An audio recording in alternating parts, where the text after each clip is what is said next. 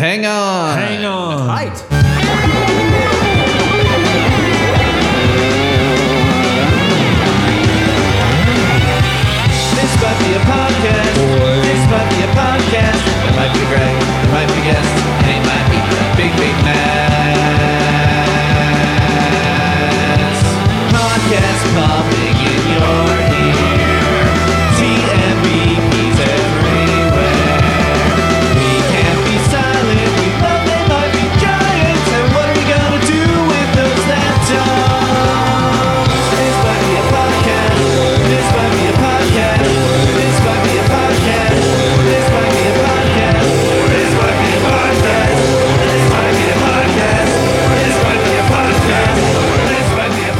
Welcome to This Might Be a Podcast, the song by song podcast about the greatest band of all time. They might be giants. I'm your host, Greg Simpson, and I'm here with Sean Crawford to talk about the song Dig My Grave off of Apollo 18.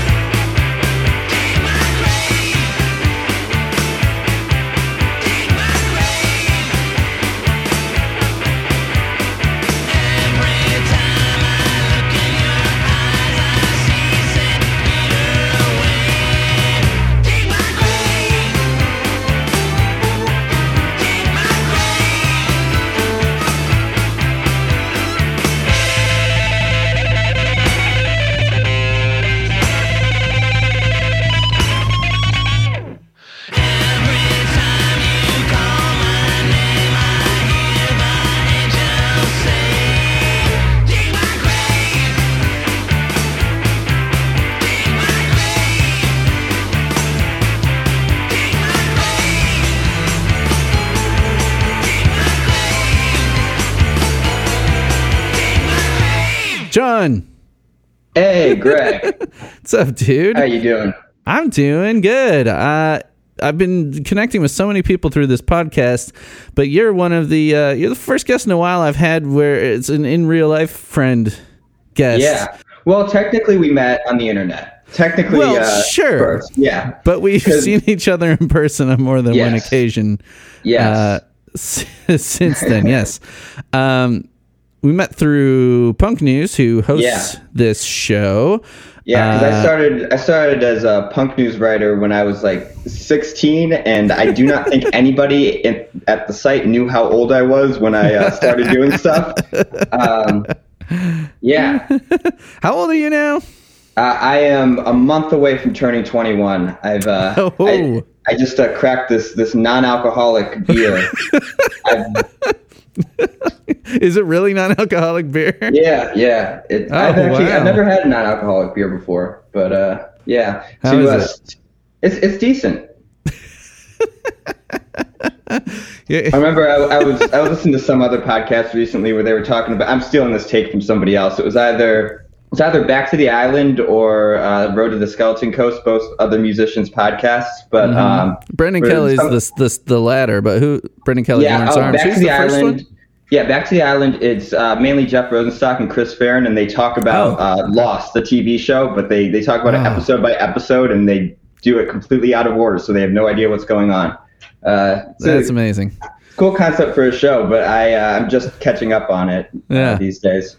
I'm 'Cause I trying to hadn't get. seen Lost until like this past year, so Yeah, I watched it way late too. I'm trying to get Jeff uh, on this podcast via Mike. Park. We'll see if that happens because I know Jeff Nice. is a fan, but we shall see. He's you've a busy man. connections with. Uh, I mean, obviously you had Brendan Kelly on, on your other podcast too. Yeah. But uh, yeah, have you have you tried getting him on here? I'm I'm, I'm curious what his uh, relationship with with They Might Be Giants would be. Yeah, yeah. You know, I should ask him if he's a fan. It's funny because uh, I can never assume that anyone is or isn't a fan because they're such a hard band to. Uh, it's hard to pin down when people like They Might Be Giants. It's hard to. You can't just automatically guess what other bands they like because Yeah. They Might Be Giants are just kind of their own thing. Like my first like bigger name guest was Hutch Harris from the Thermals, who a lot of people out there probably didn't know, especially that were listening to this podcast. But to me, like fucking I lived on the Thermals for forever. They're amazing. Um, and finding out, you know, someone like that as a fan of They Might Be Giants was a little surprising. And then it just kind of kept popping up. But Yeah, yeah, I I listened should. to that Uh, Bob Nanna episode. That was that was Yeah. a great one. That was really cool to hear kind of his relationship with them, especially like as you know, I love his stuff, but like I'd never heard. Uh, I mean, I guess with Hey Mercedes, it's a bit of a clearer line, but uh, yeah, Right. I'd, I'd never, I'd never, I would never uh, guess that influence for sure. yeah, and then well, you listen to the Erase episode. He also did an episode. Well, he was also on the Birdhouse in Your Soul Live episode.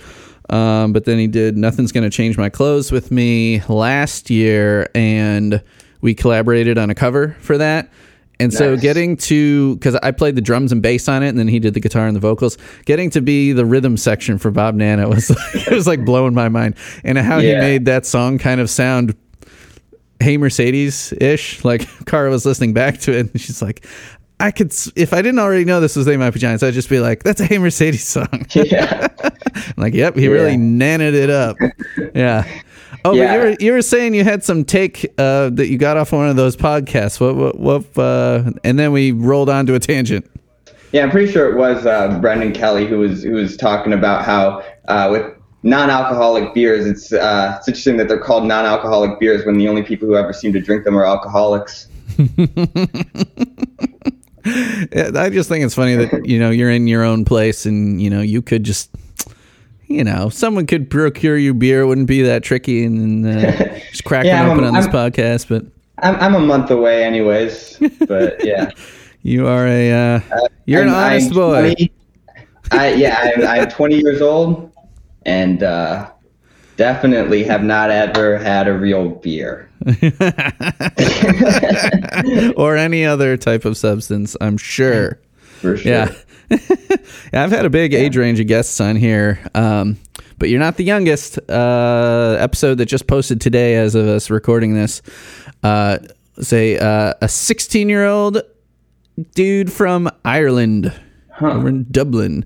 Yeah, and we talked about the song "I'm Not a Loser," which they might be giants wrote for the SpongeBob musical. Huh. Interesting. Yeah, that was a fun one. Is it more or less homophobic than the, the Descendants one? Wait, oh, I'm not a loser. Oh yeah, there, yeah. People listening to this are like, "What?" Yes, Oh, there yeah, is a there is an old punk song that did not age very well, also called "I'm Not a Loser." Yes, this. Yeah. What is what is the makeup of your demographic? Is it mostly people who are kind of coming from that punk news background, or is it people Not who anymore. mainly, uh, I don't think. not anymore, huh? I, I think at first um, it was, but like I don't even post articles on Punk News about this uh, each episode anymore, unless it's like a pretty notable guest that I Yeah. think people over there would know. Yeah. Um, I think that's where people were coming from first, and like you know, if they were looking up Punk News podcasts on the their app or whatever, it would have turned up, and maybe they'd listen. But um, now I think, I mean, it's kind of. Uh, the fan base for the podcast is really kind of blown up a bit, and it's definitely it's definitely more um, TMBG super nerd fans like myself now. Um, but I, I, I'd, I'd like to think that there's some good crossover. But yeah, it's hard when I get um, punk friends on, or even people that I know in real life, where we just start talking like in shorthand or whatever. And Yeah. we got, I got to realize like that, you know, people on here probably don't, a lot of them probably don't know who the Lawrence Arms are or who Yeah, Jeff sure. Rosenstock is. I'll get those boys on and then introduce people to them. Jeff Rosenstock, he's starting to he's starting to branch out in terms of his audience, and I feel like the They Might Be Giants crowd isn't too far from where he's kind of starting to branch out towards. So Yeah. I, I see think a lot uh, of They Might um, Be Giants fans might be might be starting to starting to overlap a lot more than than they might have previously. And I do feel like there's, uh, I am starting to see some crossover on, especially my Facebook shitposting groups and stuff Yeah. between they might be giant shitposts and uh, Rosenstock shit posts and Mountain Goats too. I've got a lot of friends who are in like all three of those. Yeah, because I noticed you had an episode with uh, was it Peter Gr- Peter Gretsch? Peter Gritch. Yeah. Yeah, I, I think I know him, but I only know him uh, from Jeff. I don't I don't, I don't I think he's a mod. well. I think he's a mod on the Rosenstock. Yeah, page. yeah. Mm-hmm. But Yeah. Yeah. Solid dude. He's a good guy. Um, yeah. So it, it's always hard to guess, uh, you know, what musicians or, you know, indie level celebrities might be into. They Yeah. might be giants. And it's usually kind of a nice surprise to find that stuff out. And then if I can get them on the pod, I mean, it seems like uh, when people people are kind of proud of their TMBG fandom, like when someone's like like Franz Nicolay from the Hold Steady. When I don't even know how it came up on Twitter, but I just like tweeted a reply at him. I'm like, something about I think I had something to do with accordions. I'm like, hey, f- hey, Franz, you're an accordion player. Do you like They Might Be Giants? He's like, yep.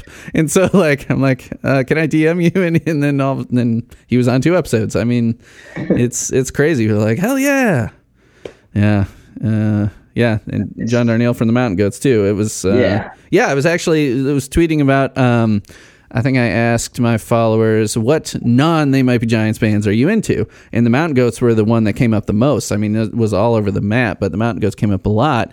So I added him in, in the tweets, and he's like, "Yeah, I remember getting their, uh, you know, they'll need a crane 12 inch single in 1988 or whatever."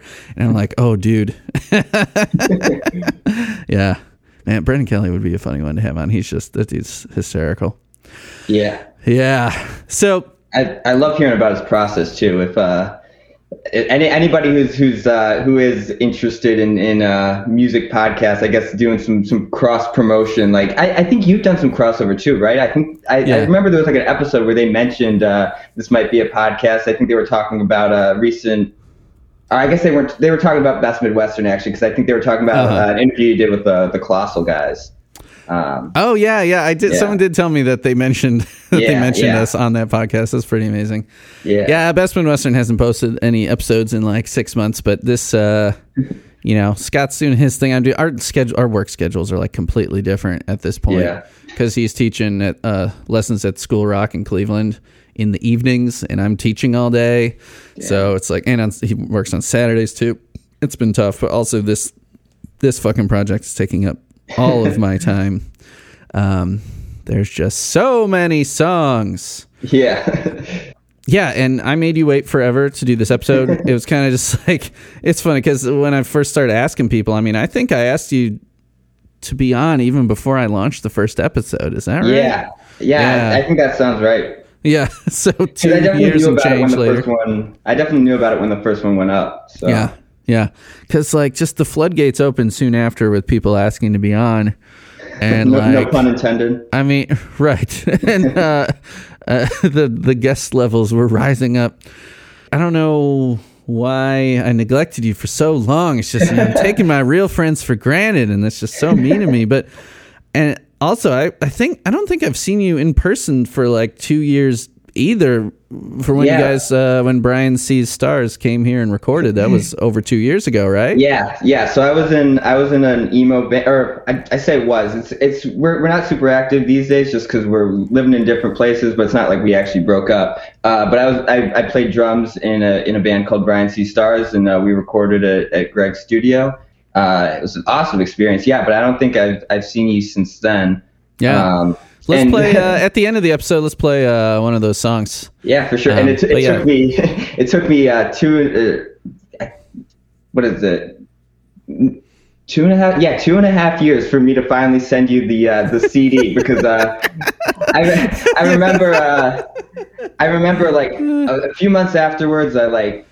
It, I, it was definitely way too long. Uh, I definitely waited too long by that point where, where I was like, okay, I'm finally going to do it. I'm going to send this CD. It was maybe like six months after uh, we recorded it. And, and, you know, you were saying like, I'd really like the CD. And I went to the post office and it was like 12 bucks. I'm like, at this point, that's not a super financially uh, viable option for me right now. I was, gotta go I was, I media was in- man. I was in real, real thin margins, but these days I'm, I'm doing a lot, doing a lot better. I don't know if it was exactly 12 bucks, but I think that's what it costs these days. But these days, 12 bucks is is is less of a uh, is less of a financial hit for me than it was. That's good. That's good.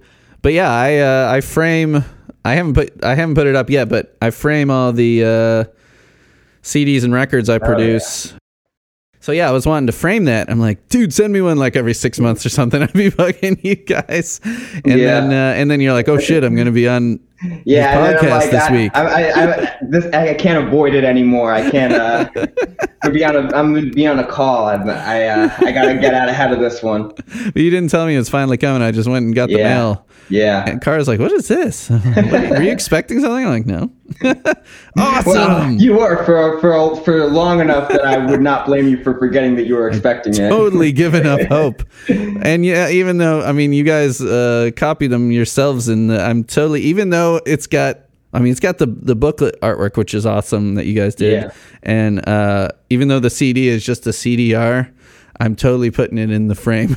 Yeah, I totally forgot. I think uh, Scott wrote a bunch of stuff on on the CDs. I'm, I'm forgetting exactly what what the what what it was. It was like some weird shit. It was There's uh, nothing written on this one. No, yeah, no, I, I, I, that one doesn't have anything written on it. But when we were, because I mean, a lot of them, that those are probably ones that I made, and since they never made it to uh, to a show, because we haven't played a show since. Sure. Well, I guess we did. We did do a show in the winter before COVID hit, which would have been 20, Yeah.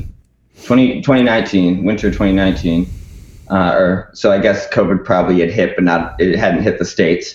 Right. Um, or we didn't know what it. yeah, was but. Yeah. before that, we hadn't played a show in like six months. So yeah, we we we haven't been like super active. Uh, but I mean, I'm doing other projects. I'm, I'm in a bunch of bunch of different bands, and most of those are also kind of dormant. But uh, but yeah, Everyone's um, been forced into hibernation this Yeah. past year. Yeah, uh, at the end of the episode, let's definitely uh, plug some more stuff. We could play uh, Oh, yeah. other clips of stuff too. Yeah, let's sure. let's get back to the topic uh, that we're supposed to be talking about, Yeah. which is at least usually seventy five percent of the episodes. uh, how did you get into They Might Be Giants? Yeah, so I think I think when you first asked me to be part of the podcast, I was kind of like, I mean, I I, I don't know. I, I, I love to talk about music, so I'd, I'd be down to do it. But I think it's not that I don't like They Might Be Giants, but I was definitely not super heavy into them. And these days, I'm definitely more into them than I was. But I, they're they're they're one of those bands where they're definitely they're definitely a band where it's like if you if you really like them, then there's like a kind of separation between people who who just kind of casually like they might be giants and people who like are, have been into them their entire life. I think you know Scott, who I was mentioning earlier from Brian C. Stars, he's like super into They Might Be Giants. Doesn't talk about it a ton, but he was like theorizing that it's just the kind of thing where it's like if you get into them at a young enough age, it's it's it's really a a kind of a matter of uh, kind of a matter of like when you get into them if, if you have that kind of connection at, from a as, as from like a young age. Um, I think I'm talking in circles at this point. but uh, No, no, I, I, guess that's you. with every band, but they might be giants. I feel like I've, you kind of notice it's a bit more intense with the that uh that concept is, is a bit more intense around the the fandom around around them. It's also it, they're a band that breeds obsessives like myself. Yeah. yeah. and they're also a band that I think part of the reason that I, I never I never got like super heavy into them is they were also one of those bands where I kind of almost felt like I almost felt like I had to like them in a way, not because uh, because they ticked all the right boxes for me. Like there's there's so much cool stuff about them. I love everything uh, just conceptually about the band. Um, and most of their music doesn't really stick with me. I, I do come back to their albums a lot, but uh, the one person that I've talked about, uh, they might be giants with a ton, and who has really kind of guided my entire experience with them is my friend Brendan, uh, who has a project called Paper Towels. I feel like you know anybody who who enjoys they might be giants is that's that's definitely his biggest influence and uh, there's such a it's such a cool project. It's just him. He used to be in a band called bad jokes which is like a skate punk band um, and he's just like an incredible songwriter and so he's kind of like oh I, I love talking with him about music because he's the type of person where he like dislikes almost all music and there's like there's like One of those 10, guys. 10 or so bands that he's like loves you know Yeah. um so so That's like, funny. I feel like they might be Giants fans are usually the opposite. Usually very very Yeah. open-minded crowd because they might be Giants are such a versatile, you know, eclectic kind of band. It's Yeah. funny like I only like 10 bands and they might be Giants made the cut. Yeah. although although they, they are uh, they are kind of uh, some a somewhat diverse crop of, of bands. Um, you know, or, or artists, I should say, just in general. He's he's definitely kind of a, pretty uh, eclectic type of music listener. Although he doesn't like you know get deep into certain stuff because it all starts to sound the same to him. At least, at least, I, I feel like may, maybe maybe I'm projecting too much in, into his opinion. I I feel like I, I'm just going to spend this entire He'll- podcast talking about yeah. Brendan, but uh, He'll have to come on to explain Yeah. himself. But he's he's covered uh, he's covered a few songs. oh, nice. Was he the one that introduced you to They Might Be Giants? He definitely wasn't the one who introduced me to them, but he is definitely a lens through which I view the band for for. Uh, Well, do you remember the first instance when you would have heard them? I mean, they're, the, they're they're one of those bands where I mean, I guess you like. So I mean, what what year did you get into them? 92 or 93. Yeah, so like I was born in 2000, so it's hard Uh-huh. to say when the first when my first exposure to them would have be because would have been because uh, they're so omnipresent in in so many different ways. Like I don't Yeah. know, I remember watching Mickey Mouse Clubhouse, of course. So like you know, like I was I was like a kid when that was on. So like so I mean, in that sense. I would say that, but like there's even you know the chance that I could have had some sort of exposure to them before that. Uh, I just don't even yeah. know what, what my first exposure would have been. Um, hot dog, hot dog, hot Yeah. diggity dog. Haven't done that, that episode yet, but I do have someone signed up for both the Mickey Mouse Clubhouse theme and Yeah. hot dog. yeah, they did another children's theme, right? I mean, I know they did Malcolm in the Middle, but uh, they've done tons did of they do a different? Let Did they do a different like children's show? Let me see. Oh, the uh, Higglytown Heroes. Uh, I don't. I'm not familiar with that one. Um, let's see themes. Maybe not. I feel like I mean they've done. I mean they've done like they did a song in home movies called "Taste the Fame." They've done you know they did like the Oblongs theme. I don't know. They've they've done a ton of ton of Yeah. shit and like so it's so interesting finding out like that type of stuff where it's like you know shows that you watched as a kid and finding out like actual bands with like actual followings uh, were behind. I don't, I don't think I learned until like a couple years ago that uh, Simple Plan did the "What's New Scooby Doo" theme song. Uh, yeah, and then okay, uh, the Giants did do the Oblongs. Yes. I Uh, don't think I'm familiar with that one either. yeah. Oh, the, ob- the Oblongs. Uh, before Will Ferrell was like gigantic, he he did a voice for that. What he was like an armless and legless creature. I don't know what is. I don't know what the deal was with that This, show. This is be- this is before SNL. I think. uh No, I think it might have been during, but this was. um It was an Adult Swim show. Oh, okay, Yeah. so that's not So something was I was weird. watching as a kid. No, no, no, definitely not. Ah. Definitely not. But I was just trying to think of other cartoons they did. Yeah, I don't know. Um, as far as kids shows, yeah. they did a commercial for. Okay, another commercial. Uh, they did a song for a commercial for Dexter's Laboratory. Huh. Interesting. Yeah. Yeah, I, I think They're, they're all over point I the might have, I might have confused them with uh, with the Bowling for Soup, uh, the Phineas and Ferb song. Yeah, I mean, they might be giants. I remember. Uh, uh, which one of my guests was it? It might have been uh, Marcus from um, Pet Cemetery. He said the first songs he ever heard were of them were.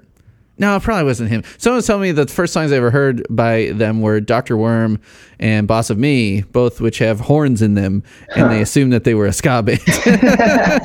Do they have any ska songs? I feel like I mean, Boss of Me has the has the upstroke. Dun, dun, Yeah. yes, no, maybe. You know, it's got that, and then the "You're not the boss of me." Big horns in it. Yeah, they can do anything, man. Um, yeah, there's some other more obscure things that kind of have ska elements, but that's that's the biggest one for sure. Um, so you're saying that some of their music doesn't really stick with you. What uh, you mean? Like, are you are you one of those guys Well- that that focuses on like the more classic era stuff, or what, or uh, newer era stuff? What uh, what of their stuff does speak to you, and why? Uh, it's it's mostly so. What's interesting about them is like, I tend to really kind of. This goes into what I was saying earlier about how I feel like I definitely should like them. Like all the elements are there because I really kind of do like interesting melodies and interesting song structures, and I can recognize how interesting the uh, just the compositions themselves are. Uh, But a lot of times, there's something about the presentation that that sometimes kind of lacks that bite for me in, in terms of just the the broad context of their discography. Um, and obviously, that there's some exceptions to that. I think uh, the song that we're going to get into today is a, is Yeah. a great example. Um, but it, it's the type of thing where we're almost sometimes when listening to They Might Be Giants, I almost feel like I'm in a like music theory class, and like I should be like this, this song was created so it could be dissected, and we could figure out like why this works with this, which is cool. Like I, I very much like am interested in in that kind of their their interesting approach to songwriting um, at different times, especially knowing uh, one of them is like when they started didn't have any experience with music theory, right? Like I, I know one of them one of them was like a like a music theory major, right? And the other one was basically kind of clueless to that type of stuff, other than you know I mean, how to play. I wouldn't say that. They were both in bands before they might be Yeah, giants. there's a difference between being in a band though and like being like, Right. into like music theory and like knowing like all, all like the kind of exactly what you're doing. You know? I mean, I think I mean it's a little fuzzy. It's a little hazy. They they they don't make a whole lot of their personal uh, lives uh, public, but I think they were more like well, they met in the doing the high school newspaper. So I think they were more into like writing and visual arts and stuff Yeah. like that. But as far as uh, I don't think either of them were music majors. Honestly, I'd, I'd have to Huh. check into that. Yeah, I'm not I'm not super deep into that world either. I just have a very surface level understanding, but it's the type of thing where you can definitely tell that there's something uh, kind of more complex going on in, in a lot of their songs, uh, just from a melodic standpoint, um, which is like cool. But at, at the same time, I almost I almost feel like I can't sink into it at certain points. There are exceptions to that for sure. So John Um, Flansburgh went to George Washington University. He learned to play guitar while working as a parking garage attendant. I guess when no one was coming through, he had his guitar in the booth with him. And then he went to Antioch College and Pratt Institute, where he graduated with an arts degree. Huh. Yeah, and uh, Linnell. Yeah, I always assume that I always go to the the fan wiki. Yeah. I don't. I don't usually go to Wikipedia because usually uh, there's not nearly as much there. Um, uh, but let's see about Linnell. Uh, Linnell studied English for a semester at the University of Massachusetts Amherst before dropping out to pursue a career in music. Well, how did I not know that that Linnell didn't finish college? I I kind of assumed they were both you know college boys. But uh, yeah. They funny. do feel like a very college rock kind of band for for the most part and that's the lens Oh, yeah. that i feel Yeah. like i can i can usually get into them the most through because i feel like the way that they've always been pitched to me has kind of almost been in a way where the kind of there's there's so much kind of interesting lore around the band and so much interesting uh, kind of backstory that uh, a lot of times it almost seems like I, I, I like I like a lot of the songs, but sometimes that like almost comes secondary, and it's it's the the kind of uh, they're they're kind of just the soundtrack to this this concept of the band, which is definitely a very interesting way to go about it, but it might kind of have something to do with the way that I don't connect because it sometimes doesn't live up to that. Uh, I guess almost expectation in a way. Well, I think I think what I'm getting is that I mean, so we met through punk music, and you're, I mean, primarily into punk and emo music, which is stuff Yeah. that usually shows its emotions more on its sleeve. You know, there's a lot Yeah. more in the vocal delivery, whereas the emotions and they might be giants lyrics Yeah. are maybe more within within the lyrics than within the singing. Like there's Exactly, there's a, yeah. you know, there's occasions where you'll get screaming like in this song that we're going to talk about. Um, but yeah, it's more like there's, I mean, there's plenty about emotions, and usually depression is the main emotion in the Giant songs, and anxiety Yeah. and, uh, and that kind of stuff. But they're not singing l- as if they're anxious. Yeah. They're not singing as if they're depressed. It's just, you know, it's in the lyrics in some super catchy Yeah. melody. And Yeah, so it's if you little, didn't, it's a little if you didn't understand English, you would you would never get that vibe from them. I don't think. right. Yeah. Right. Yeah. If you were someone who's, uh, that wasn't your main language, you'd be like, this is such a happy band. Yeah. Yeah, yeah. So why did you pick uh, "Dig My Grave"?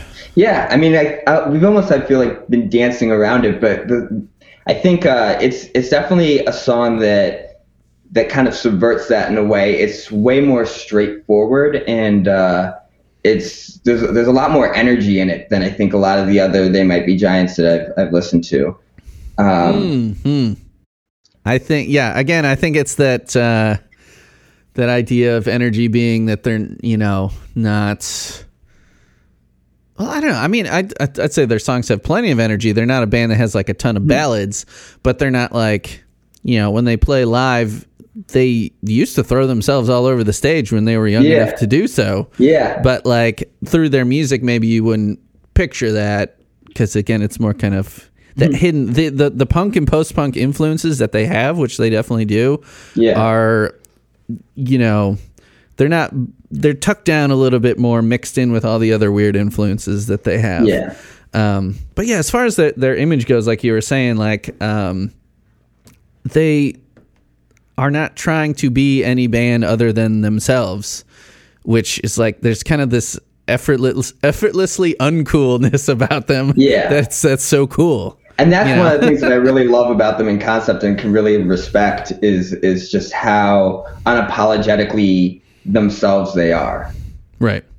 So, dig my grave. I can safely say this is one of their more punk rock songs. Yeah, I, I would say so. Yeah, and oh, let me just click over to the chord progression here. I was looking at it earlier. I believe it's just four chords, which is all you need. Let's see: A. Well, minor, then- C, G, D minor, B. Okay, there's five. Yeah, I was there's gonna five say then once, chords. once it gets into the kind of there's there's really just two parts that it switches between, and Yeah. uh, there's the part yeah there's the one part that's the four chords, and then it just kind of lingers on what what what's what's that uh what's that It, chord that it- goes it sits on the- a B for the every time I look in your. It's just slamming on a like B a, almost for like a pre-chorus or It's just Yeah, yeah, what- what's the structure of this song? Just chorus, chorus, pre-chorus. Well, chorus, okay, it's chorus, got it's, it's got a very distinctive intro, right? Oh, true. Yeah. So it's kind of like a chill little, and it's definitely like mastered in a way that the album starts out. You know, it's the album opener. Starts out, you're like, oh, this is pretty chill. And then Yeah. all of a sudden,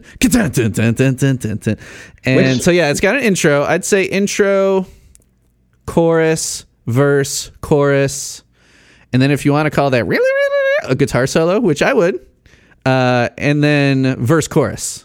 In terms of album album openers, up to this point, do they really have many openers that like really kick in like that? Like have have that that immediate. I mean, uh, bef- before Apollo 18, because this is the this is the first. Right. Isn't this the first album with with live drums? No, uh, John No. Henry, the one after this. This is the first album where they toured with live musicians. Oh, so this, it- doesn't, this doesn't even have live drums on it. Nope, it's still all them. Uh, it's still all them. Uh, the live versions we'll talk about later do have live Yeah. drummers on them, but this is a uh, yeah. I guess it must be a really really well programmed drum machine. I was actually Yeah. looking into it a little bit. Well, at the very Um, least, I mean, the albums before this, they're not trying to sound like they have live drums, right? They they sound like drum machines, right? Yeah, and I think it's definitely uh, kind of they came up with the technology. Like, I mean, when they started out in '82, like drum machines were very primitive. Yeah. and like hip hop was in its very early days. So, like, you know, the the the want for drum machines. I mean, I guess they were using them in disco and stuff like that. They've used drum machines since way back, but like the need for like the public's need for drum machines on the market, I think, you know, things were pretty simple. And so as they progressed, like I actually looked up a Tumblr post of theirs, how each album they did uh, by themselves, they were using a different drum machine on each album because their first one came out in 86 and then 88 and then 90 and then this was 92. And they were buying the cool stuff when it would come out and we're using it on those albums. On their uh, tumblr yeah i was just looking at this. Some guy asked which drum machines did you guys used to use? The earliest they used was a micro moog synthesizer tracked up he says. I don't know they were using the sounds from that to make a drum machine. Then the boss dr rhythm original issue. Then uh, uh, DMX on loan from one of their friends, and then on the Pink album, their debut in '86, it was a Yamaha RX-15. On Lincoln, it was an Alesis HR-16. On Flood Apollo 18, it was a Casio FZ1 sampler, and then also on Apollo 18, it was a Roland R8. And I'm thinking on this song, in on this song, it's probably the Roland R8, and I'm just picturing uh, at the end when the tempo's increasing. I mean, maybe there's a way to program it, but I'm just imagining them like tracking the drum machine because tracking a drum machine is hilarious. Like just going like a quarter inch out of like this box and then into the interface of whatever they're recording onto. And I'm just imagining one of them just like hitting the tempo button Yeah. on the drum machine as it speeds up. They're just like speed up, speed up, speed up, speed. Up. That is one of the things I love about this song is is the way that it speeds up at the end and kind of it has that urgency in that way. Um, Mm-hmm. it, it's not like they get really messy, but it, it does feel a bit less pristine once it starts. It starts getting uh, Mm-hmm. getting a bit faster and starts getting a bit more intense. Yeah, and we'll hear that in the live versions too, even with human Yeah. musicians. Um, I would, yeah, yes, I love the the chaotic nature of this song, and it starts out kind of pretty with the dun, dun, dun, dun, dun, dun, just kind of you know, kind of all put together, and then as it kicks off, you got some pretty fuzzy uh, guitars, and then that guitar solo is so chaotic. It's kind of in the tradition of like Lou Reed solos, where it's like you're not worrying about the notes that you're playing. Are you talking about at the very end? Uh, in the middle, when it goes to the, no, it's like a breakdown after the first, or I guess it'd be the second chorus. Like he goes all the way up his fretboard, and then it kicks into the second verse. Every time you call my name, Yeah. Uh, yeah, it's end, like it, you know he's not trying to play certain notes. He's just mashing up the fretboard, and it sounds so awesome. And this is this is the Flansburgh guitar style that I love, and this is the kind of thing you don't really hear in their songs anymore because he's not really the lead guitarist anymore. He's typically the rhythm guitarist, and uh, Dan Miller's the lead guitarist. I'm you know Dan Miller would have no problem doing something like this because again it's just smashing down stuff but it's having the idea about doing it and like being in that moment to just go berserk and just not give a shit is like that Flansburgh punk influence coming through yeah. and I love it That's one of the things that sets this song apart for me from a, from a lot of the other They Might Be Giants that I've listened to. Um, is is like it does kind of have that unhinged nature to it in a more in a more direct way. Yeah have you ever heard the song off John Henry uh, Stomp Box I think I I think I have, uh, but I I don't recall it at this moment. I did the episode on this just a few months ago, and it's their other, what I would call their their, you know, these two would be probably the most punk songs they've ever done. Yeah. Uh, I'm gonna send you over Messenger a link to this real quick because I just want you Yeah. to to hear it on air here. Let's see. yeah, I'm listening to this now. It, it sounds uh, it sounds a lot like like Dig My Grave. It kind of has that exact same bounce to it. Yeah. uh-huh. so good. That same distorted vocals. and the same kind of organ like is, is that an yeah the, the organ kind of accentuating uh, the uh, the guitar chords with with Well- those uh, with that bounce? You know, according to the credits on the wiki, at least, I guess maybe accordion. there is no John Linnell on Dig My Grave. huh. So the organ that I think you're imagining was in the song is because I sent you those live versions, and there is keyboards on the live versions. But in the uh, studio version, it's Flansburgh on the vocal, Flansburgh on the guitar, and then we also need to talk about the violin and the cello that's in there Yeah. by Mark Feldman and Garo Yellen. Um, but I don't think it necessarily means that Linnell isn't on the track. There's also there's either synth bass or bass guitar. I think it is bass guitar, which Linnell has has played some of in the early days. So Linnell could be on bass and just not credited, or he's playing a synth bass that's not credited. And he also could have programmed the drum machine. So it's like it's not. I I would highly doubt that Linnell was not involved in this songwriting or recording at all. But it's definitely a Flansburgh tune. And I do wish that organ that pops up in the live versions uh, was in the original because I do think it really helps propel it. Just those eighth notes going, just like those chunky eighth note chords going Yeah. on the organ. Um, oh, but yeah, those vocals. The uh, I was looking into this. I found a press release for the album where he talks about like the book ending of the the album, "Dig My Grave." Starting off with those distorted vocals, he actually did run the vocals through a guitar fuzz pedal. Huh. So like it wasn't something done in post, it was to tape through a guitar pedal, which I think is pretty awesome.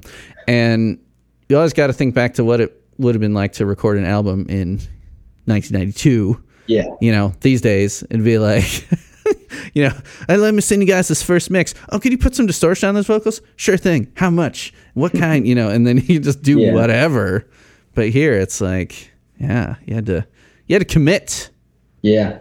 And I'm not sure about. I mean, I'd like to think on the song "Stomp Box" that they ran his vocals through a stomp box. I'm, I'm pretty sure. Yeah, yeah. What do you think about uh, uh, string section here on a punk song? What do you think of that? I mean, that's I, yeah. As, as I was saying, that that's definitely the part we, we were using the word unhinged earlier, and that's that's the the part that kind of really kind of takes takes over the top for me more more so than than the the guitar solo.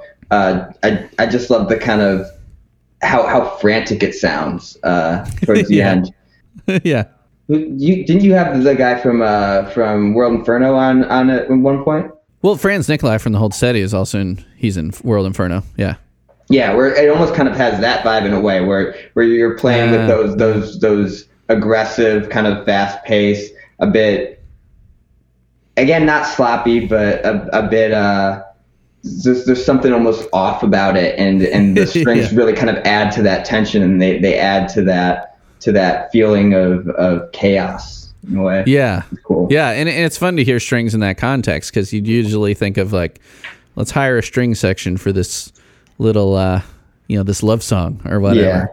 Um, but yeah, this uh, the strings, like the the intervals, but the jumps between the notes on that part is so bizarre. Like coming up with that melody must have been crazy. Cause just like dun dun dun dun dun dun dun. Do you think those are real, strings, or do you think there's no? They're real strings. Real strings. It's, it's Mark Feldman on violin and Garo Yellen on cello, and Garo Yellen was briefly in um, Pere Ubu, who um, I think he may have been the one that, or at least he was some way connected to them getting their first human bassist, who I just talked to on the show.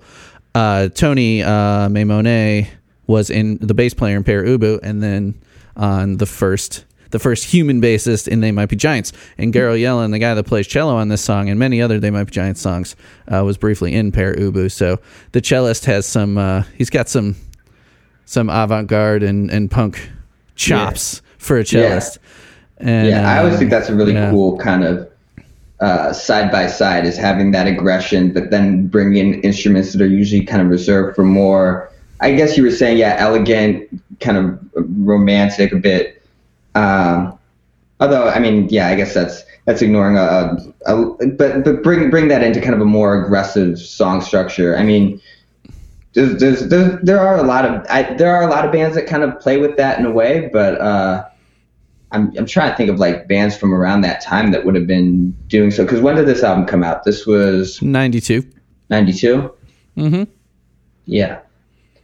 Yeah. So I, I feel like a lot of that experimentation, like you, you hear a lot of that stuff in like, you know, late 90s, early 2000s in, in punk and emo. I mean, I guess obviously the, obvious examples are, I guess, like Yellowcard or Cursive. Those are the two ways you can go with it. Right. Um, but then, I mean, with, with a lot of like, yeah. Um, and don't forget about Murder by Death if you want. They're at least punk adjacent. Yeah, Murder by Death never really clicks for me for some reason. I don't know. Oh. I, I, I enjoy them, but Adam Turla's been on the podcast. He's a They Might Be Giants fan. Yeah. You never realize it. Yeah, Mark Feldman, the violinist, uh, he played on a bunch of uh, stuff around this era. I mean, he was on he's on Birdhouse, he's on Istanbul, he's on We Want to Rock, he's on some uh, Mono Puff and Linnell solo stuff. So he's he's been all over stuff, mostly mostly in the '90s.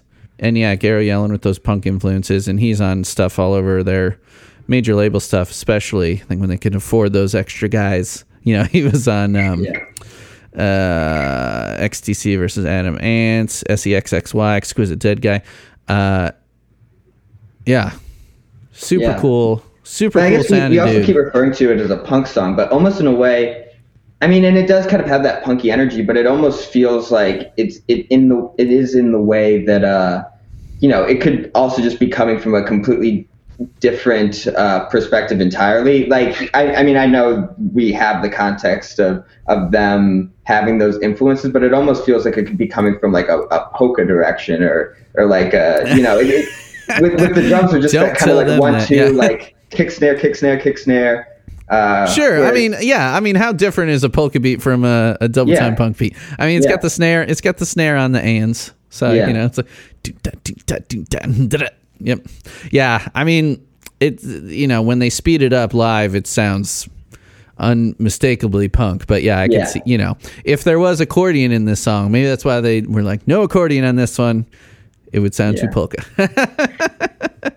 Yeah, other than the famous polka, that's the only time they've had a song that they've really. I think they've tried to avoid that genre since then, just because you know, Weird Al embraces it, having his polka medleys on every Yeah. episode on every album.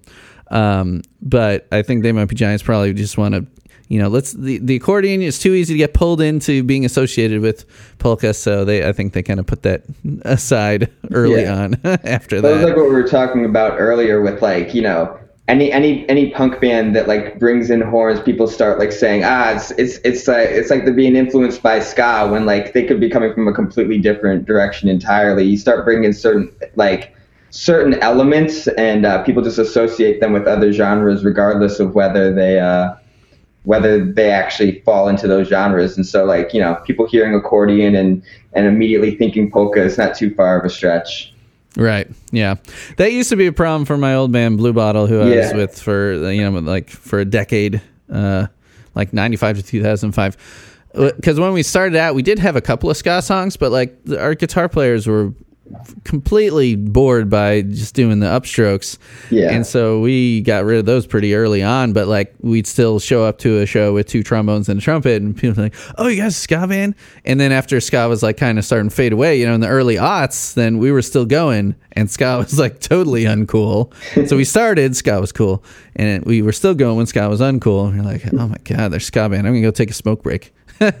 but but I we don't have that problem now in outdoor velour. Now that we have fleshed out to the five piece and have two saxophonists, we we haven't had anyone. I don't. I can't think of a single time where someone's been like, "Oh, are you guys a ska band?" or "Oh, you guys a ska band?" I don't think it's even come up. Those ska is coming back, but it's just for us nerds. I think that ska's starting to come back. Back to um, dig my grave. So yeah, it's a very simple song structure wise and and melodically too. Like I mean, the hook is is just one note. dig my grave. Yeah, it's just kind of a yelled dig Yeah. my grave one note, and then and then the verses are really just one note too. Yeah. Every time I look, there's that little kind of like bend. a Look in your eyes, I see Saint Peter wave. Dig my grave. So really, yeah. really, the whole vocal melody is basically t- two notes in total. I I think that's that's kind of cool conceptually. I love when like artists can. Yeah. The, it, and I think it's always really cool when like you can take just a single note and and just change the context around it to kind of make it feel like it's emotion in a certain way. Like I remember, uh, like recently I was like listening to like Mr. Brightside and just you think about that The song and like yeah. that that entire song like probably has like five notes in the vocals entirely, and the chorus is like that big hook is is one is one note, but it like just feels so huge. Yeah, yeah. And calling, calling, she's doing and I'm calling a cab, and it's, Yeah. it's just one note the whole Yeah, the chorus too. Until the second half, it's like then it starts it starts branching out a bit. But the first half of that chorus too, it's like feels so Yeah. huge, and it's it's just it's just a single note over and over again. this song being so simple uh, and aggressive for them, going right into I Palindrome I as the second track on Apollo 18. I'd, I'd say this and I Palindrome I were probably the reason I got hooked on the band. Because this was, I've said that this was the first album I ever heard when a friend introduced me to them, Patrick Mooney, in 92 or 93. And I was previously just listening to, yeah, all punk stuff. I mean, that early, probably not ska yet. I mean, maybe a little bit. Maybe just starting to get into ska stuff. That was still even pretty early for, for third wave to c- come around. You know, Op Ivy and stuff. Yeah, but I don't know how much else. But This was the first album that I heard all the way through too. I guess we didn't really get into that in, in introductions, but I think the reason that this was probably the first album was because you were like talking about it in like one of the episodes of the Punk News podcast or, or something. Um, and, I brought it up. On, so, I brought it. I brought it up on the Punk News podcast. Uh, yeah, I think it was on the uh, the uh, exclusive cassette episode. I just I just can't not talk about them. Yeah, well, we were all talking about like whatever albums that you know we were currently currently our favorite albums or or, or whatnot. Yeah. Um, and you Yeah. you were talking about Apollo 18, so I think that was the first one that I heard all the way through. But- Nice. yeah. And just Yeah. hearing this song, just so simple, short, fast, going right into a John Linnell song, I Palindrome I, which is a little more cerebral and definitely more melodic. Um, it, just like hearing those two things just like slam right into each other, sounding like two different bands. And I'm like, what is going on here? There's like, there's something to this. This is, uh, there's, there's a lot here, you know, in, in two tracks. I'm like, okay, this band is intriguing me. Yeah. There's a lot going on here. Yeah. How about these lyrics then?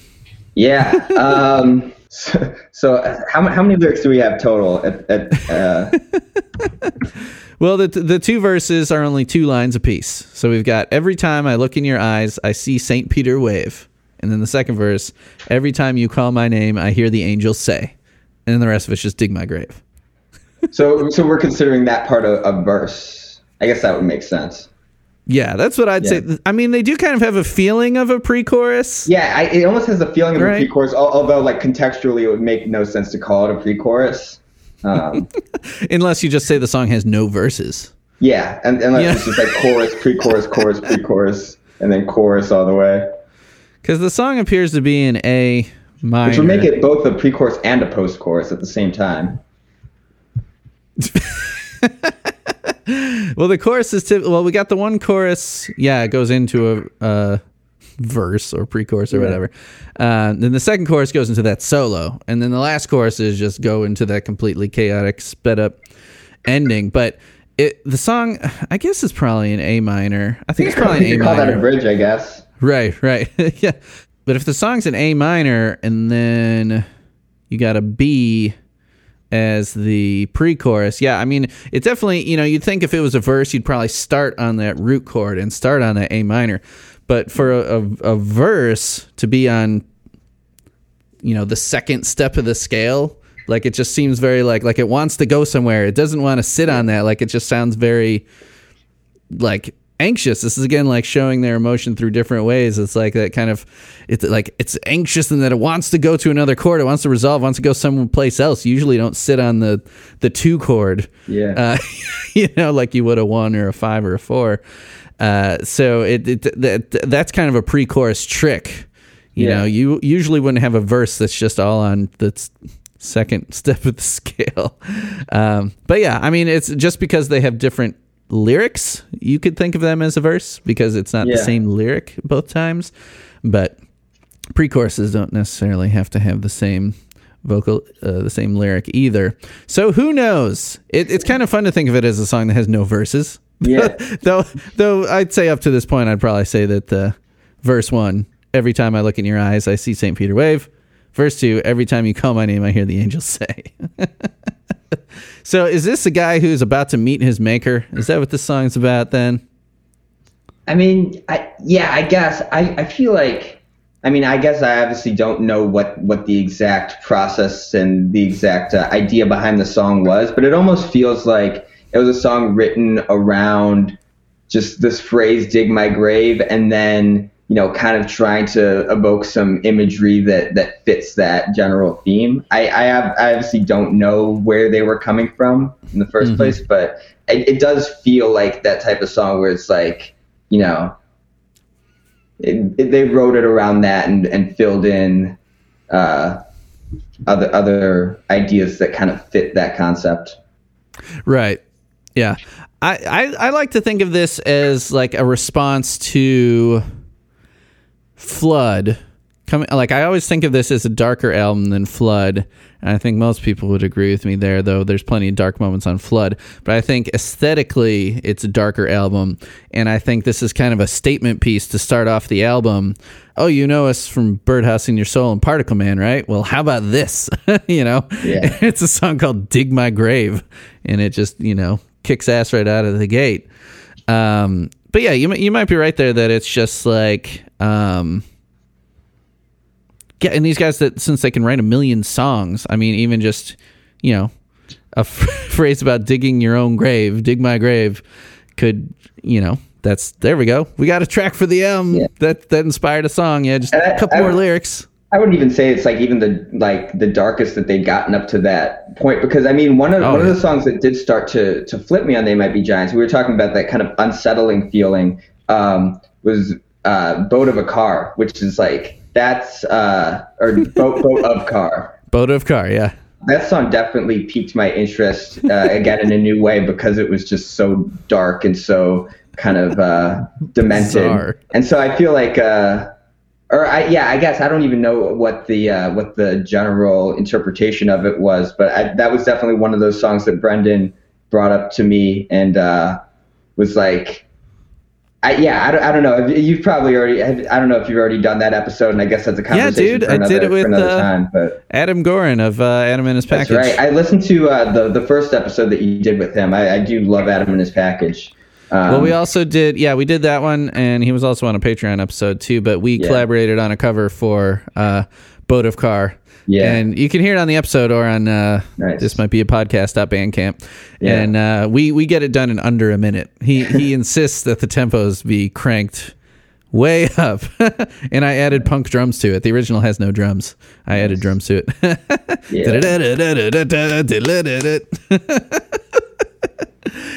it's uh that song's dark in a different way. Other uh, mostly just like yeah, unsettling. Yeah, just like what the hell is going well, on the, here? the theory that I was pitched. Sorry to, to keep going off off the walls. I think the theory that I was pitched was it was like somebody who like like drove off a bridge and was like like you know it's like had had their like child in the car or something like that. That was Oh the my theory that I was pitched. It was God. like way darker than anything uh, anything we're talking about here.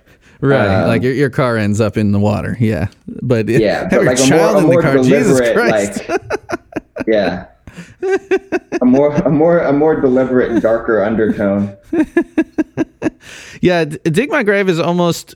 It's almost less dark just because they don't go into it all that much. Like it's just like there's very few lyrics to latch onto there. Whereas like one thing a lot of people quote as like being a surprisingly dark lyric that hooked them first was in in Don't Let's Start when says uh, no one in the world ever gets what they want and that is beautiful. Everybody dies frustrated and sad and that is beautiful. Like that that kind of encapsulates you know that was like their uh, thesis statement there for the band. You know we're gonna sing it in a very catchy way but you're gonna think about those lyrics and be like wait that's not oh that kind of makes me sad yeah, yeah but dig my grave it's more in your face about it yeah. i mean it's almost just like so, like in the center. Uh, that it, it, like you know, sometimes things kind of have a darker, more eerie aesthetic to them when they're a bit uh, less front and center. They're a bit more uh, subversive under under a few layers of of metaphor. But th- this is just kind of like you know, it's kind of got a bit of a, bit of a dark energy to it, but for the most part, it's just kind of got that that it, it's it's almost just kind of like a just just a, a harder aesthetic, you know. Right, yeah. And I mean, I think it makes more sense to be kind of outright about the darkness of the lyrics when it's a punk song. I mean, it Yeah. it gels more, Yeah. right? Um, yeah, so like St. Peter is the guy at the gates of heaven, right? Yeah. Yeah, it's just like every time I look in your eyes, I see St. Peter wave, which is just hilarious to me. Like Yeah. St. Peter being like, sup, you know, it's like giving a wave. You know, he's looking in this person's eyes and they're going to kill him. I mean, on the interpretations tab of the wiki, uh, the interpretations are either here's a guy that's about to die or this guy's about to kill someone. But I think it definitely makes more sense that he's the one that's about to be killed. I mean, he's saying dig my grave, not dig your grave. Or it's just or it's just a general kind of like the the feeling that this person gets around somebody else, like just this feeling of dread. It, it could it could Right. be like a less literal. Uh, Yeah. You know, somebody makes you feel like you're gonna die, or Right. just just a yeah. general intimidation. yeah, right, right, right. Yeah, they just can't. The, the yeah, they get the willies being around this person. Yeah. Every time you call my name, I hear the angels say, "Dig my grave." You better start digging your grave, dude. Yeah, I mean it's. uh I mean, I think it's pretty awesome to think about either way, and even with a song that has so few lyrics, the fact that you could interpret interpret it a couple of different ways, just you know, th- that's that's what makes this band so fun to have a podcast about. Yeah. It's not so literal. Yeah. or is it? that's that's like one of the early discussions with like Dr. Worm. It's like, well, he says I am an actual worm. Like, that's the lyric. I am an actual worm. It's like If there's ever a be, you know. that seems like it's meant to be taken at face value, it's like no, really. Fans on the internet, I'm an actual worm. Don't even try to think about it any other way. yeah. Yeah this this is such a great song. And like i said it's it's probably one of the main reasons that i got into the band. It i i think other than you know hearing uh, hearing them on tiny toons and not knowing it was them i mean my first like conscious like this is this band called they might be giants. This was the first song i heard knowing that it was they might be giants. Yeah. so that's i mean it's a pretty important song in my fandom for sure Although interestingly, I was surprised to learn it's not like a fan favorite uh, by any. Well, I mean, at least from from what from the wiki, it was like it was it was in the bottom half uh, generally of the ranking. It was still rated high, but uh, Yeah, 552 out of 910 scoreable songs. Uh, the average rating is 7.94, so it's still Yeah. almost rated as an 8. Yeah. So, I mean, you know, but, But it's a fan site. comparatively- It skews high. yeah, and I guess and I guess that makes sense because it's such a simple song because there's there's so little going on, but it's it's I don't know, it's it's probably one of my favorites just because of how quickly like it just grabs you in, in a way that I feel like a lot of a lot of their stuff ha- like doesn't really do as immediately. Right. Yeah. And I mean, it's a song that they they bust out a fair amount live. There are 268 known performances. And, you know, it's just over a minute long, so it's an easy one to just like it's it's Yeah. good for getting the blood pumping in the crowd, you know. Yeah. And it's a great album opener, but also they've used it as a closer, which is my segue into this promotional CD that they put out. They might be Giants live, double exclamation point. New York City, 10 14 94. This was uh, a recording they did with um, Elektra in 94. 94 was when John Henry came out, which was their first uh, album with other humans, right? Um, but they had hired on these other humans in uh, 92 to tour on um, the Apollo 18 tour. Don't Tread on the Cut Up Snake Tour was the name of it. And It's great. and so yeah, so JD Feinberg was their first drummer. He was only on that tour. He he didn't make it onto a full album. Um, and then Tony Maimone, who I talked uh, to, he was the bass player on that tour. Um, but then by the time they recorded this, uh, they were promoting John Henry, but they put on some of these Apollo 18 songs, which I think to kind of show off their human rhythm section on these old songs. So Brian Doherty, who I've also had on the podcast, he was their drummer uh, then, and Tony Maimone, the bass player. So let's uh, let's let the people listen to this live recording from 1994.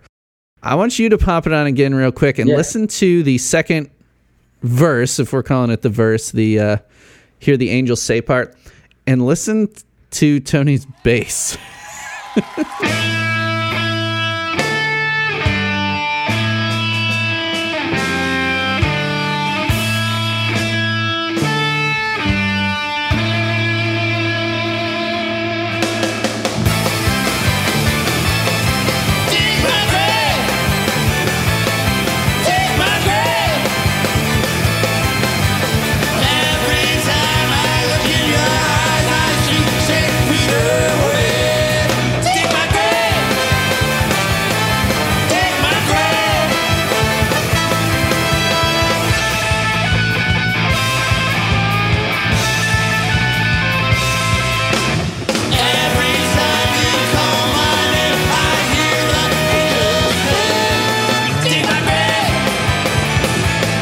Okay, yeah, I just listened to what you were referring to.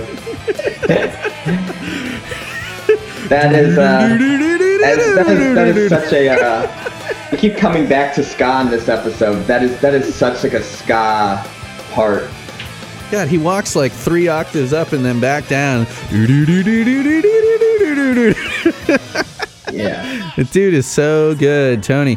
And um, so this this was done at um, Sony Music Studios. It was done as a promotional thing. It wasn't like a traditional show. They had an audience, and it sounds like a pretty sizable audience from the reaction at the end. Um, but since you know, since I'm a cool guy and I've got the uh, you know, I text with these dudes, uh, Tony and Brian, the rhythm section. I texted them last night to ask them. I'm like, dude, you guys kicked ass on that live version of Dig My Grave. Do you have any memories about that song or that recording? And Brian, uh, the drummer who you're hearing there, um, let's see. I sent him a link to this, and he said, "Wow, it does sound great, if I must say so." LOL. Yeah. Uh, he says, "I have few recollections." Uh, However, I do remember that the drum kit was behind large studio baffles, so they were they had it mic'd up for sound for the recording, probably more than for the audience. You know, they had you know so that the drums weren't bleeding into everything else. He said I was I was in my own cage, kind of played the set behind this wall. Yeah, it I, I, Yeah. love this version. Uh, I think I like this better than the studio version, honestly. Um, it is great, and again, those keyboards in there, Yeah. I, I love it. It really makes it pump, and the tempo is like Yeah, at little bit least 10, faster. 10 15 BPM faster. Yeah. Yeah. Yeah. But it sounds like this quote unquote show was almost like he said it was like a TV studio kind of place. I said, I said, I said so it was like T, a TMBG sitcom filmed in front of a live studio audience. He said, yeah, kind of. I mean, yeah. Have you ever been to one of those uh, like live music taping type things? Uh, like, have you ever been? I mean, you're you're Not from really, the no. Chicago area. Have you ever been to Yeah. JBTV? I have not, though. I used to watch it Ah. back in the day. Yeah. Yeah, I've been there a few times. Really cool, really cool spot. So is it? Uh, well, he said here it is kind of like when you, they show that studio audience or whatever. It's like tiered seating, so it wasn't like a crowd up to a stage. Yeah. it was the band down there, and then like theater style seating up above it for this. Interesting. But the crowd definitely has a lot of uh, energy. Yeah. So then Tony, the bass player, he said this song is essential TMBG. He said it's thrashy, but then that chord change lets us know it's not just punk, it's the Giants. this song this song always made me think of Flans with that screaming guitar. Uh, and the guys would not hit it simultaneously vocal wise, which always made it more exciting sounding to me. And you can't hear that because they double up on it. While in the studio version, it's just Flans, maybe double tracked. But here, Flans and Linnell, they're both like, like they're just like Yeah. they're they're flipping out a little bit on it, Going for it. and they're not totally in sync, which is cool. So thanks, Brian and Tony, for uh, chiming in on that. They were not on the studio recording, but they make this version just kick ass. Yeah. It's so good. So now let's skip forward. Let's see from 94 to 2015. Okay, so we're going uh, 21 years ahead uh, to, let's see, this is. This video is a combo of which describes how you're feeling and Dig My Grave at the Music Hall of Williamsburg in Brooklyn, New York, September 27th, 2015. Let's listen to this one.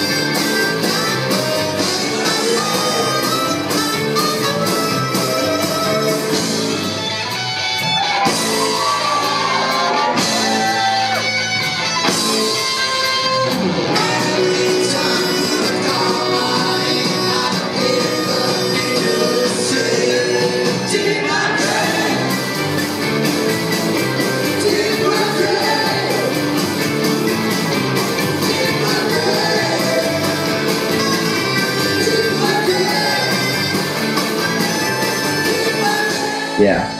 You know, Uh, we forgot to talk about the horns in the first one because here we got a saxophone, but in that old one they had like a full horn section. What did you think about jumping back to that first one? What do you think about horns covering the string part? Did you like that? I mean, yeah, I think it, it worked really well. I I think uh, it speaks to how uh, natural it sounded. I don't think I even really noticed that it that they swapped them out. May, maybe I did the first time I listened through. I don't remember. Um, yeah, in in contrast to to the uh, what 90, 98 one? 90, 94. 94.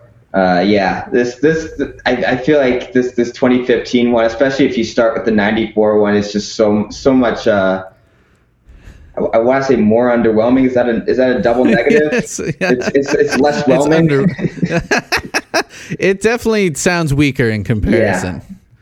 I mean, Um, being there, people are flipping their shit in the Yeah, crowd the there. crowd- you know, the like crowd they got the great. lights going. Yeah. But, yeah, it's it's back to like the original tempo, yeah, which after hearing that really really fast one, it makes it sound slow, but really it is more true to the album's tempo. yeah, And then here you've got just saxophone. I can pretty safely say that that's Stan Harrison, who has played a lot for them uh, in. I mean, I guess in the past like twenty years. I mean, he's he's probably not in the horn section on that ninety four one, though I could be wrong. Uh, but he's part of a trio called the Triceratops Horns, who uh, do a lot of the New York stuff uh, with the Giants. They don't usually tour with them, though the trumpet player Curt Ramm has. But uh, those New York people, they get a lot more They Might Be Giant shows, and they get more extravagant ones with horns, and I'm very jealous. But yeah, Stan Harrison on sax there. What do you think of the sax on this uh, 2015 version? Yeah. I mean, again, kind of kind of added a, a bit more uh, texture to it, but I mean, I. If I'm gonna listen to the live version, I'm gonna listen to that old one just because you know that just hit me so much harder on on that first listen through. Mm-hmm. Um, Yeah, and the, and the sax sounds great. Um, and it is such a weird part. Like I talked about, just the intervals and that that string part translating to saxophone. It sounds like it's really hard to play just because it's very unnatural choices for the for the the jumps between the notes. But Yeah. uh, I think it sounds cool, and the way he kind of squawks it out gives it that kind of it adds to that kind of chaotic feel uh, that works for the song. But yeah, that '94 live version, whew, sounds great. And I mean, you know, they were also recording it for audio, where this one is just someone's phone. you know. yeah. And there's some other good live ones out there, but I was trying to find the the newest one, and that seems to be one of the more recent times that they've played. It was 2015. I mean, they're the kind of band they have so many goddamn songs. You know, they'll Yeah. cycle songs in and out.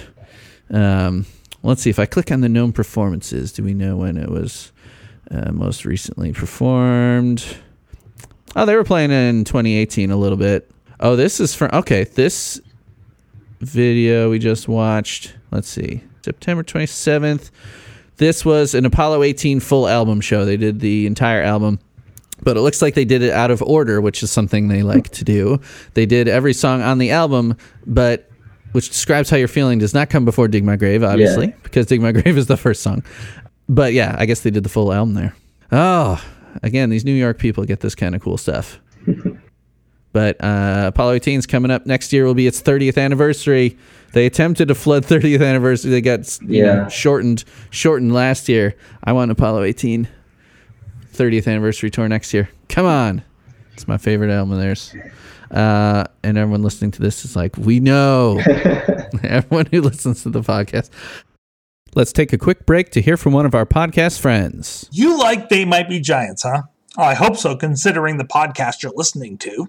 Do you want to listen to another podcast where they mention They Might Be Giants almost every episode and it has nothing to do with that band? Of course you do. Well, then we have the podcast for you. At Barenaked ABCs, we discuss every Barenaked Lady song alphabetically. We break down the music, break down the lyrics, discuss other appearances by the band, and just have a fun time in general. But we also have interviews sometimes with people related to the band, such as when we talk to Dave Foley of Kids in the Hall, Harland Williams, Susan Rogers, and of course, Steven Page and Andy Creeggan from Barenaked Ladies. So if you like funny, sarcastic, and irreverent humor and music, come listen to us talk about the Canadian They Might Be Giants over at Bare Naked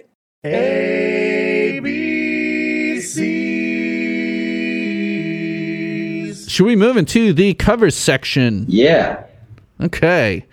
So first, let's check out this one by a guy who goes by Ray Blue, which I would like to believe that's his real name. That would be cool if it was. It might be. Uh, the YouTube channel is Ray Blue sixty nine. Nice. Let's see. I've had covers of his on the show before. I'm trying to remember what song, but from the same like album, the album art I recognize. Yeah. Uh, Does he listen to the show? Not that I know of yet, but um, sometimes I like to leave comments on, on the covers. Sometimes be like, I'm playing you on the show. Sometimes I forget though. But man, what other song did we play? But yeah, this that, is from. that album. um, I, I looked through like the. There's there's no clear like list uh, like a playlist for this album. You just kind of had to go. I just had kind of had to go by uh, the the thumbnails, but there's a ton of songs on this album, and I think that they're all covers. Some of them, only only a few of them actually have the uh, the band in, in parentheses. Um, right, that it's a cover. So he did this in 2010. So this thing's going on 11 years old. So I'm scrolling back. Let's see. well, it looks like he did Stompbox too. Okay, that's why this album art looked so fresh to me. I must have played it on the Stompbox episode. Uh, yeah, there's a lot of Beatles stuff on here. A lot of Beatles stuff. Holy cow! There's a lot of videos with this artwork. Where the Yeah. Jesus Christ! And I, I think I looked it up and I couldn't find this anywhere else. I think it's just on YouTube. Yeah, not sure. If, I mean, that, that looks like album art, but I, I love, I love the album art. It's like him sitting at like a bar table or something. Like you can see his drink in front of him, and it's just very kind of, uh, uh, you know, it's not a staged photo. It's just like him in a show or something. Yeah, there's dig my grave. Where I am still scrolling down, and I haven't even found. Yeah, so maybe it was just Stomp Box. Anyway, Ray Blue appearing on the episode once again. What do you think? I don't know. I, I feel like I, I did want to ask if he if he listened to the show because I don't know. It, it kind of kind of just a straightforward cover. It didn't really offer a ton.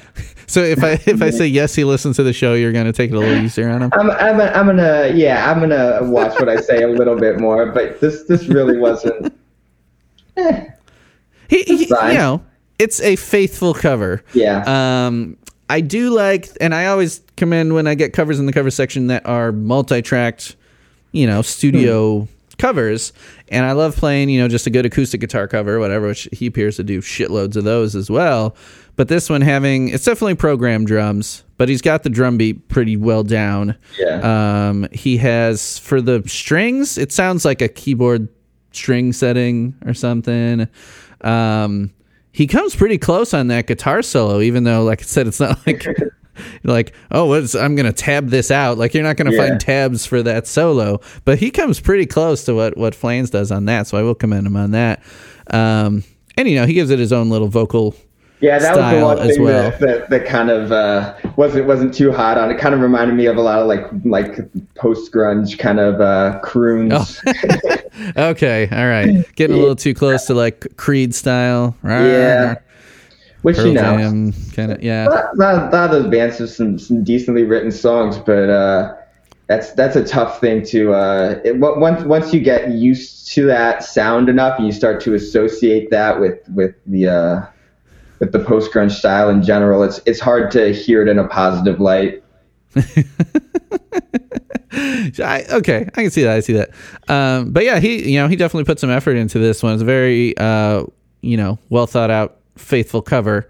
Um, doesn't take any risks with it, but you know. Nice job there, Ray Blue on YouTube. Let's check out uh, Radio Macbeth over Yeah. on Bandcamp. That's Radio Macbeth, like uh, uh, it's, you know Shakespeare or whatever the fuck.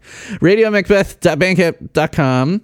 Uh, and can you tell me what the name of this album is? How do you pronounce the name of this album that it's on? Uh, the the there's a C R E three D P Y. So it's it's some variation on creepy, I think, Uh, yeah, or right? Creed P. Creed Creed P? I don't know. Yeah, Creed three D P. I don't know. I mean, because on the on the album cover, it's got them in 3D glasses, and it's kind of Yeah. made to look fuzzy, like it's 3D. So, are you supposed to say the 3D? Yeah, The and then they've the got Cree like 3DP. They've got other they've got like another uh, EP called the the Cree e, EP two Y. Roman numeral two. Yeah, Cree And EP. then yeah, Roman originally they have two the, Y. the Cree the creepy. with, So the EP creepy EP. Yeah. with Okay. EP capitalized to emphasize the fact that it's an EP. okay, so so they're playing on their own thing, the the creepy EP or the creepy, uh, and then yeah, they've got the creepy two E and the creepy three D EP or something. So this is their the third. Is it the third covers EP? EP? Is that are these all covers EPs? Uh, no, I think it's a mix. I, at, at least when when I was looking through them, it seemed like there was like some originals, some covers. the original creepy does have four out of five covers, Yeah. and then the uh, creepy two Red Mac goes to hell has uh, three covers Yeah. as well. Yeah. So so on this one, which just came out last October, they've got they might be giants. They've got King Gizzard and the Lizard Wizard cover. Um, looks oh, it looks like on this it's just those two. But uh, let's uh, finally let people listen to this version of Dig My Grave. And as we've talked about them, you can see how goofy and bizarre these guys are. So maybe you can guess what to expect, maybe not. Let's check it out.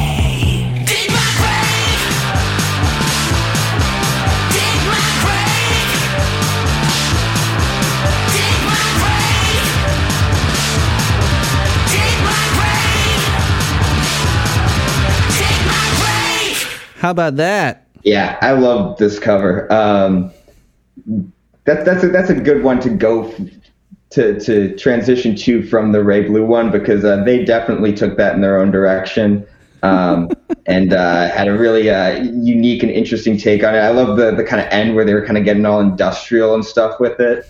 Yeah, right? yeah, really. It is kind of, they do these little breakdowns. It's almost like uh, when, like a Nine Inch Nails quiet section. right? Yeah, Every time I, you know, like being real sinister about it. yeah, it, it's pretty hilarious. I also love that they started out with something kind of like that guitar solo, like right off the bat, it goes like all that. They they get chaotic yeah. right off the Keep jump. bringing it back. Solid take on it. Uh, Yeah. I mean tempo wise, it's about the same as the original, but they definitely they it's all overblown. Like even the drums sound distorted. Yeah, I, I went and like checked out some of their other stuff just because I thought they had like a really cool sound and uh, they got some really cool originals too. They're on like you know most streaming services it looks like and uh, yeah, they're cool, cool, cool uh, little art project look here. Yeah. Radio Macbeth. It sounds Yeah. like these dudes are having fun. They're in Yeah. uh, Oregon, it looks like. Yeah. Darian Campo and uh, De- Declan Hurdle, I think. Yeah. Either way. Cool duo. Yeah. Nice job, dudes. And then this last one, I just sent you this MP3. This one I don't believe is on streaming anywhere. This is a recording, uh, a live recording of my friends, the Shakeups. And the Shakeups, uh, I share a drummer with them. Steve Hinckley, Outdoor Valor's drummer, he is the drummer in the Shakeups, who are an Indianapolis and Lafayette based um, power pop band who basically just do whatever they think is fun. And and what I mean by that is that they are like they might giants in that they have adult music and they have kids music. Um, but their kids' music has gotten them a lot more success than their adult music. Uh, for example, they have three full lengths with songs based on My Little Pony. and they play like the pony conventions and shit and like make a lot of money like in San Diego once a year or whatever. Um, they've done songs about like Steven Universe. They've done songs about Scooby Doo.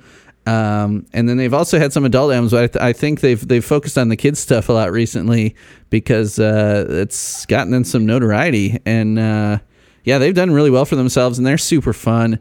I've only seen them live doing kids stuff at like a street festival here, but it's it's super fun, and the kids love it, and they bring like balloons and hula hoops and all this kind of stuff, and the kids go nuts. Uh, but they are you know a power pop band definitely in uh, their their thinking, and this was a show on uh, around Halloween at the Melody Inn in Indianapolis. It was a uh, covers band show where each band did a full set by another band. Um, uh, who did he say else was on this show? I mean, I would, it, is there a Misfits cover band? Isn't there always a Misfits cover band at a Halloween show? Uh, let me see. Um, there was a Weezer cover band, a Willie Nelson cover band, a New Order cover band, and a Rod Stewart cover band. And they were a They Might Be Giants cover band. And they did a lot of the big hits, but this one, for being a little deeper cut, I suppose, they figured it was Halloween.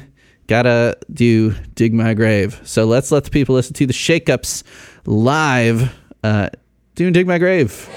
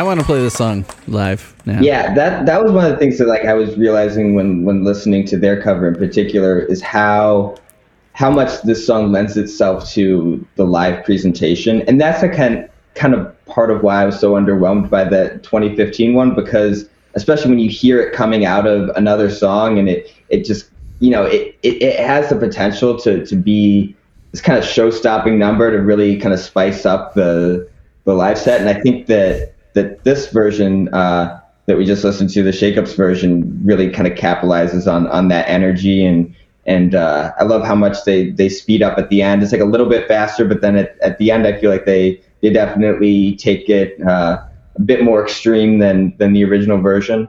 I think my favorite part is the way they do the that guitar solo in the middle. Instead of like going straight up the neck and just kind of mashing down, it's almost like this kind of sliding element. Yeah. So they got those hits, the dun, so dun, er, dun, er, dun, er, dun, er. it just keeps sliding like this kind of smoother slide up, which uh, I got a kick out of that when I first heard that. Awesome. The Shakeups, you can find them at theshakeups.net and uh, all over other places. I'm sure all the stuff's on Spotify too. Uh, not that song though, but I think for this cover section, I'll be able to play the covers in full because they are all only just barely over a minute. So uh, yeah, so there it is. It's the only place you can hear, folks. The audio taken from a video camera in a 2018 Halloween show. Uh, it- when I was searching for covers, man, so the, I mean, other than getting that Shakeups one at the last second, those other two were the only ones I could find online. But this song was a hard one to Google, and what kept coming up was other songs by stupid bands like Five Finger Death Punch has a song called "Digging My Own Grave." uh, yeah. Uh, let's see who else. I feel like someone else might have a song called uh, "Dig My Own Grave" or "Dig." I I don't know, but like uh, Bandcamp search features are kind of weird. And sometimes if you put like "Dig My Grave" cover or TMBG "Dig My Grave" or "They Might Be Giants" "Dig My Grave," like stuff won't pop up, and you like just got to put in the song title. But for this, then everything with the word grave in it or whatever was popping up. I listened to so many weird songs, or at least like five seconds of so many weird songs, just trying to see if like, is this one of They Might Be Giants cover? Is this one of They Might Be Giants cover? Nope. Yeah, I'm Just just I'm just that. looking through Spotify. We got the uh, New Found Glory "Dig My Own Grave." We got uh, There you go. yeah. There's so there's so many songs that incorporate all those words that like just everything comes up.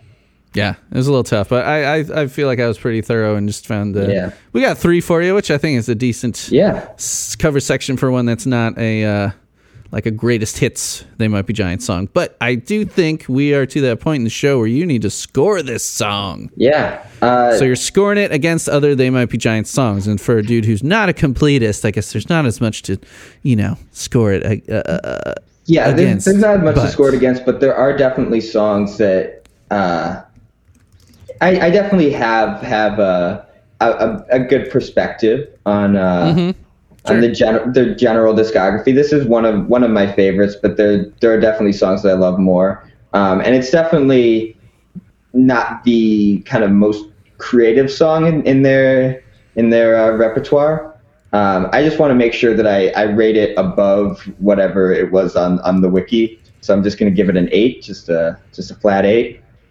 okay sure all right what am i giving this song um i might not go quite well i mean this this song like i said due to its importance in getting me into the band i feel boosted quite a bit and just i mean it was like that perfect teaser for me where it's like you're a punk kid huh here's uh here's a punk song and then here's all this other stuff so very important song to me. Uh, yeah, it's it's very short. It's very simple, but it's still a They Might Be Giants song. It's like it's They Might Be Giants showing their punk influence. It's not They Might Be Giants just like here we're gonna play a punk song. They definitely made it a Giants song. Um, I'm gonna go. Hmm. You know what? I think I'm gonna go eight as well. Just flat eight. Yes, I think it's got to hit that eight that eight mark just for its sheer importance to me personally. Now, the plug section. Let's play a uh, Brian Sees Stars song off brianseestars.bandcamp.com. Let's Yeah. play one that that uh, I recorded for you guys. What song should we play off of the self-proclaimed wisest man on earth see. album?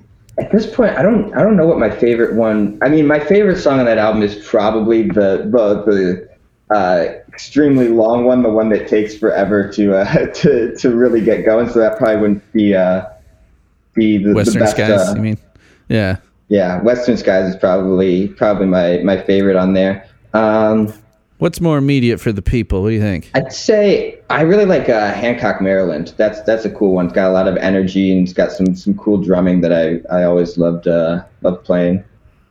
All right, here it is. Brian sees stars, and uh, you can buy this thing at brianseestars.bandcamp.com. Hancock, Maryland.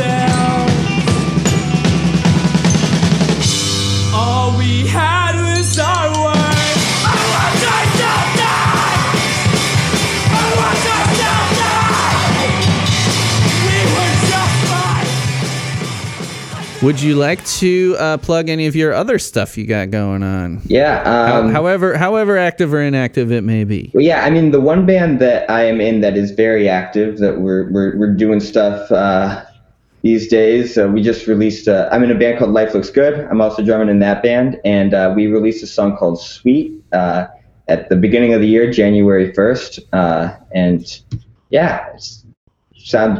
I think it sounds sounds really uh, sounds really good. Should I play a little bit of out. that? Yeah, yeah, that would. uh, Where uh, where can we find this? it's uh, available everywhere uh, Bandcamp, uh, Spotify, YouTube. Life looks good. Yeah. There it is. Sweet. So let's hear it.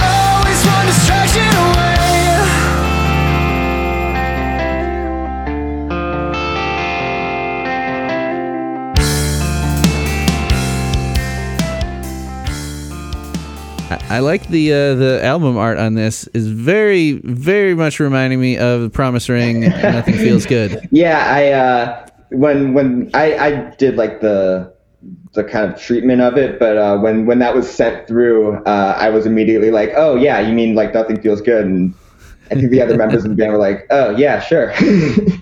Oh come on! Don't tell me they don't know Promise Ring. Uh, I think they have a, they have a passing uh, passing interest.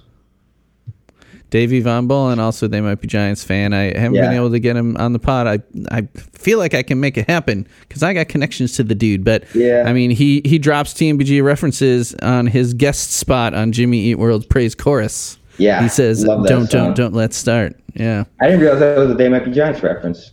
Yep. Don't let's start, baby. Um, it's too weird a phrase to not be a reference to that. It is a reference to them. Yeah. All right, dude. Yeah, Yeah. great. Yeah, people should go and check out uh, Sean's stuff. Yeah, and, then I've also um, got uh, I've got one more thing. Oh, there's more. Yeah, I've got I've got one more. I- I'll I'll just try to sneak in here. Uh, I've got a solo Do it. project that I'm doing called the Clusterfuck Theory. I haven't been doing a ton Yeah. with it recently, but I put out an album.